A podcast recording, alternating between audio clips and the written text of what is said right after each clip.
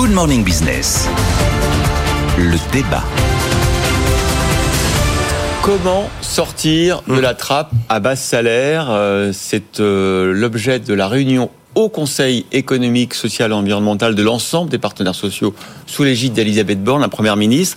Je leur souhaite bon courage. Alors, la solution qui, à mon avis, n'en est pas une, c'est de créer un haut conseil des rémunérations, comme probablement la première ministre va Arrêtez, Jean-Marc, de faire une crise cardiaque. La, la question de la trappe à bas salaire s'est considérablement accentuée récemment à cause de l'inflation. Vous savez que le SMIC augmente plus que l'inflation parce que le système, le mode de calcul fait qu'il augmente plus, ce qui fait qu'il rattrape les salaires qui sont juste devant lui et qu'il écrase les gens au niveau du SMIC. Alors, le, le seul sujet, à mon avis, sur lequel il y aura un progrès, au fond, en tout cas une annonce, c'est l'histoire des minima de branches inférieures au SMIC. Le fait qu'on a un tiers des branches professionnelles qui ont plusieurs niveaux de grille de sa- salariaux en dessous du SMIC. Personne à la fin du mois n'est payé en dessous du salaire légal, mais l'existence de ces niveaux de salaire inférieur au salaire minimum fait que vous avez des gens dans ces branches-là qui sont perpétuellement au SMIC, même s'ils sont au niveau 1, 2 ou 3 ou 4 ou 5 de leur grille salariale de branche parce que les minima sont en dessous.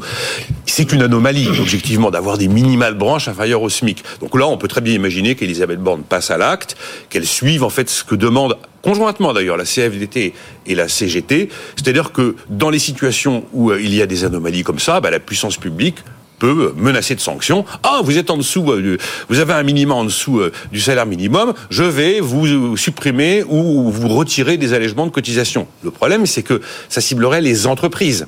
Et les entreprises d'une branche comme par exemple le caoutchouc, l'entreprise qui est dans le caoutchouc, elle n'est pas forcément responsable de sa branche.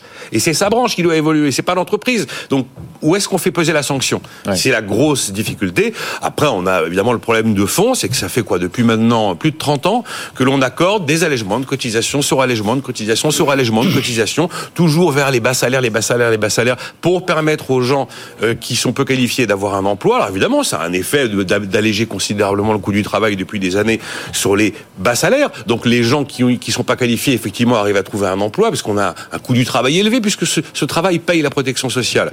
Eh ben, là, maintenant, on a une fenêtre entre 1 et 1,6 SMIC qui est le gros, en fait, des allègements de cotisation. Il y a un seuil à 1,6, puis après, on va d'1,6 à 2,5, et puis il y a encore un seuil, et puis de 2,5 à 3,5, où là, il reste un milliard et demi de- d'allègements de cotisation sur un ensemble de 70 milliards d'euros par an d'allègements de cotisation sociale. Là, on sait qu'on a la trappe à bas salaire. Oui, effectivement, moi, je suis un employeur. J'ai quelqu'un qui n'a pas de qualification, qui, au fil du temps, a fini par arriver à 1,5 SMIC. Le passer à 1,7, 1,8, quand je vois ce que, ça va me coûter avec l'effet de seuil du 1,6, là, je pense qu'aujourd'hui, on n'aura pas d'élément de réponse sur cette question du 1, 1,6 SMIC qui a fabriqué, qui continue à fabriquer cette trappe à bas salaire. Donc, à mon avis, le seul élément qui va progresser aujourd'hui, c'est l'histoire des minima de branche. Jean-Marc, il n'y a pas au menu de la conférence sociale arrêter avec le SMIC, qui est peut-être une solution. Alors ça pourrait être une solution. Ah, tiens, vous pensez à quoi. Bah Euh, ça, arrêter avec le SMIC. euh, Oui, oui, absolument. On supprime le SMIC Oui, Bah, Ah. c'est Jean-Marc qui propose ça en général. Oui, absolument. Je pense Ah, supprimer le qu'effectivement, On, avait supprimé les indexations des salaires en 1950, on a gardé un salaire minimum. Pourquoi ne pas aller jusqu'au bout? Et c'est d'autant plus intéressant, cette remarque de ma part, que quand vous prenez le rapport de, que- de la commission que préside d'ailleurs Gilles Berset, que nous connaissons bien ici sur ce plateau, Les experts du SMIC. hein. les experts du SMIC, ils évoluent, ils évaluent un certain nombre de réformes qui pourraient permettre d'améliorer la situation de ce qu'ils appellent la pauvreté laborieuse, c'est-à-dire la, la pauvreté des gens qui sont au travail. Et parmi ces euh, mesures, il y a l'idée de supprimer le SMIC et de laisser effectivement, d'une part, euh, chaque branche négocier l'évolution des salaires, y compris le salaire minimum, avec euh, la possibilité pour l'État d'intervenir si on a été dans une situation qu'il estime totalement défavorable aux travailleurs. Donc ça peut être une piste. Mais en fait, quand on regarde l'évolution du SMIC en question depuis 1970 et pas 1950, le SMIC en 1970 valait l'équivalent de ce qu'est le RSA aujourd'hui.